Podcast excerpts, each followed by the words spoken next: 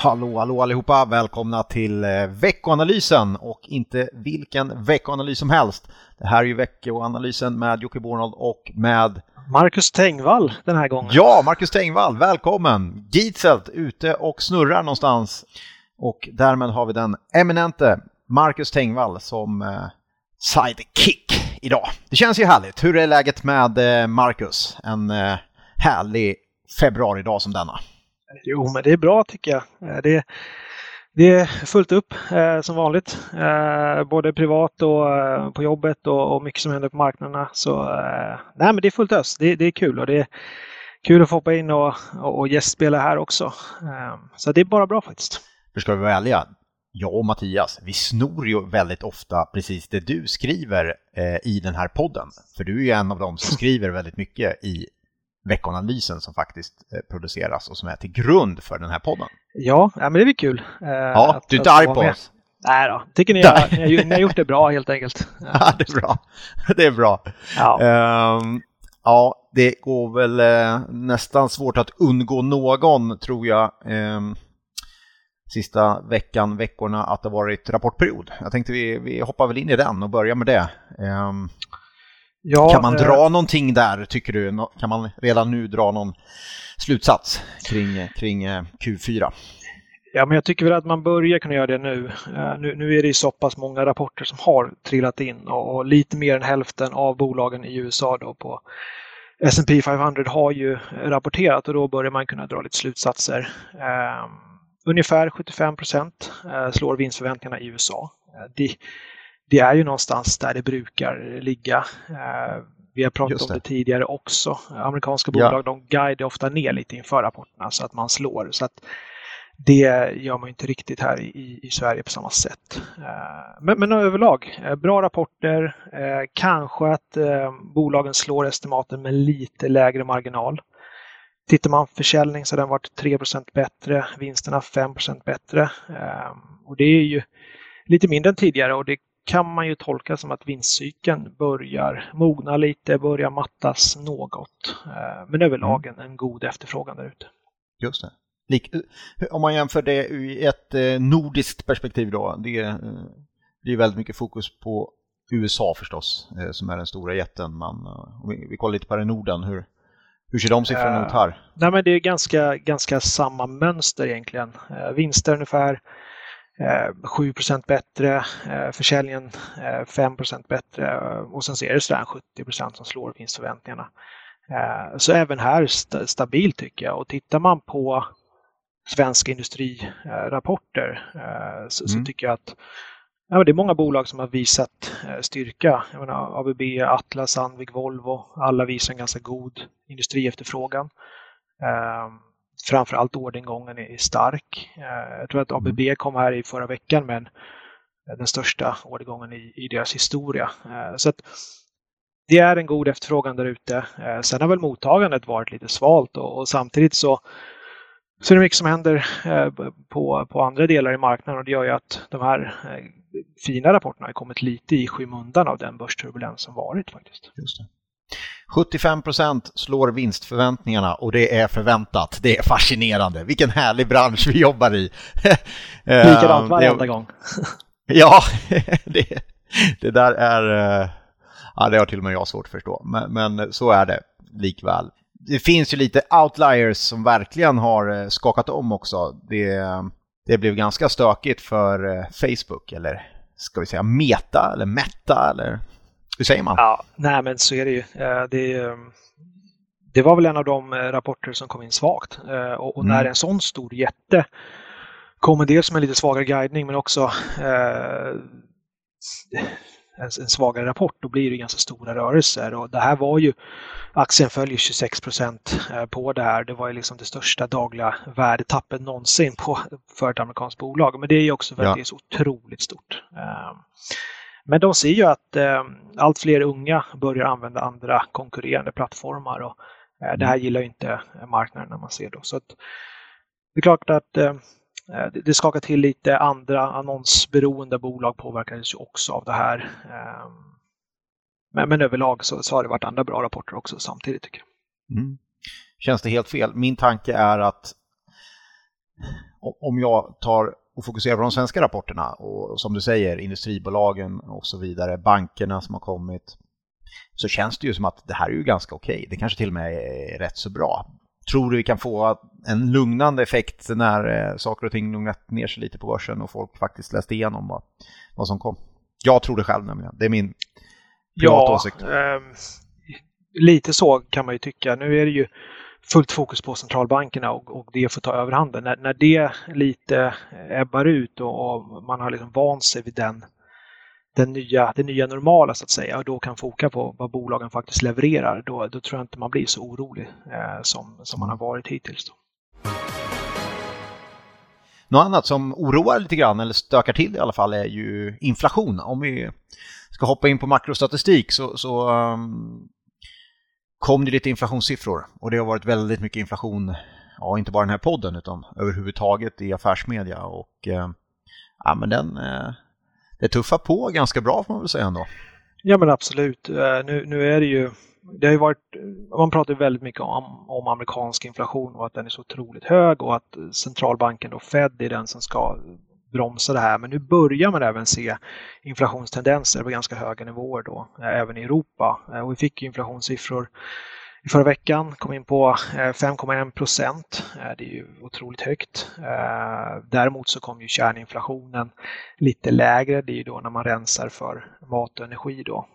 Och Ehm, den sjönk till 2,3 procent här i Europa och, och då ser man ju lite vilken effekt ehm, energipriser har på inflationen i Europa och får ju mycket större genomslag här eh, än vad det får i USA.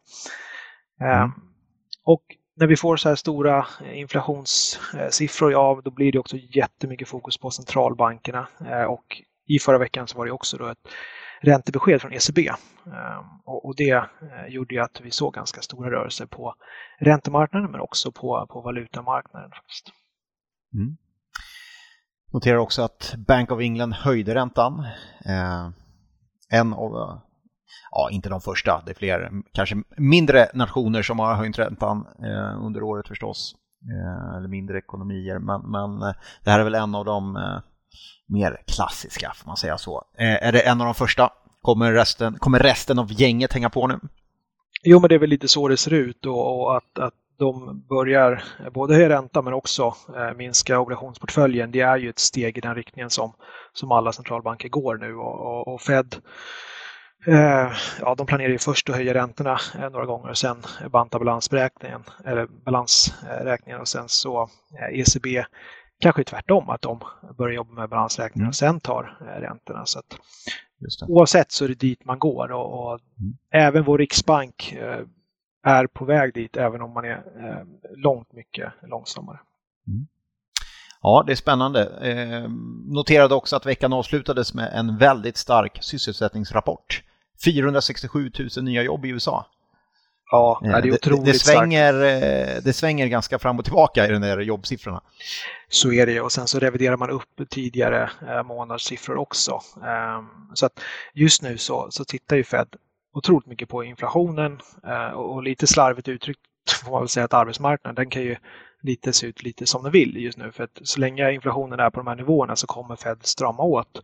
Men, men man ser ju i den här sysselsättningsrapporten så är det inget som bromsar Fed från att höja räntan här i, i mars och antagligen eh, fler gånger än vad eh, man har tänkt sig tidigare också.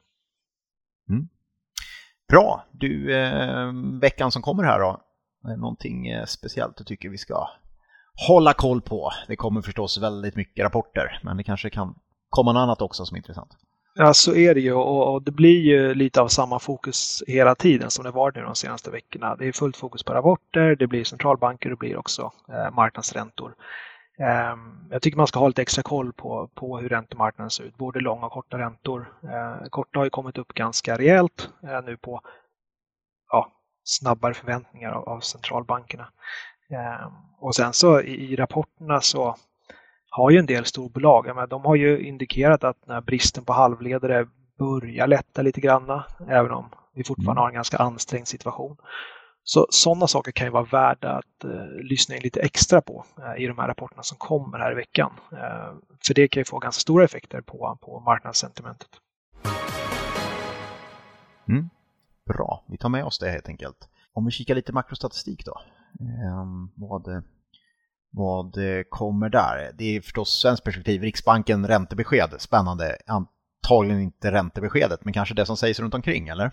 Nej, men precis. Ehm, även här, liksom, nu, nu kommer en ny vecka, eh, det blir inflation i USA och det blir eh, mm. centralbanksfokus i Sverige. Ehm, man ska hålla koll på vad Riksbanken kommunicerar kring deras Q-köp. Eh, de kommer inte göra någon förändring på reporäntan nu, men kanske att de justerar räntebanan. Eh, och, och troligt är väl att det kanske kan komma en, en höjning mot slutet 2023 och in i 2024.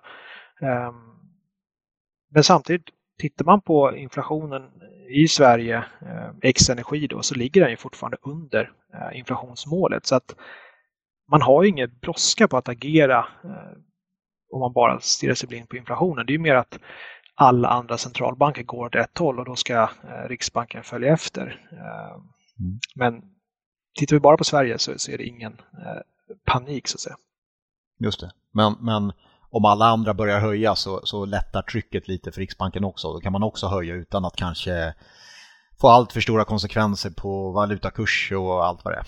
Ja, men precis. Och det är det vi ser i marknaden. Nu börjar ju marknadsprissättningen på förväntningarna på eh, höjningar börja dra iväg även i Sverige. Och nu, just nu så räknar man med, jag tror en cirka 40 punkter räntehöjning under 2022 redan. Eh, jag tror väl inte att Riksbanken kommer höja i år, men, men marknaden börjar eh, prisa in det lite. Mm. Bra, ja, kollar man på någonting veckan som kommer här så tycker jag att Volvo Cars på fredag, det är väldigt spännande, eh, roligt med det nytt stort bolag på börsen. Eh, sen kommer det väldigt mycket rapporter överlag eh, hela veckan så att du får hålla utkik efter din egen favoritaktie kanske. Eh, ja du, tiden börjar rinna ifrån oss. Har du något, eh, något i övrigt sådär som du vill eh, skicka med här eller ska vi vara Ska vi nöja oss där? Nej, men det är väl lite sådär. Det är väl, just nu så tycker jag att det är, det är väl två olika läger. Det är några, antingen så sitter man i, i båten som, som ser det som eh, lite, mer, lite billigare nu på marknaden och att man köper dippen som man säger. Eh, eller så är man då mer orolig för inflationen och Fed. Eh, och jag tittade lite på det där bakåt i tiden bara för att se men hur har det faktiskt sett ut när vi befinner oss på, på de här nivåerna. Och Tittar man på eh, hur många korrektioner vi har haft eh, i USA sedan 1950 så har vi haft 33 stycken. Eh, tittar man då på hur har avkastningen sett ut ett år senare så har ju börsen stått högre i fyra av fem fall. Eh, och det här är ju det här är ju så länge då ekonomin inte gått in i en, i en lågkonjunktur. Ehm, mm. Så att vanligtvis så utgör de här korrektionerna ett, ett ganska bra köptillfälle för att dyra bolag har kommit ner lite. Ehm, så att där vi står nu då, givet att vi inte går in i någon lågkonjunktur, tittar man på tillväxtsiffror, inköpschefer och, och vad bolagen levererar så är det ju en, en god efterfrågan och ett ganska bra klimat. Det är också därför centralbankerna drar tillbaka sina stödåtgärder som de gör.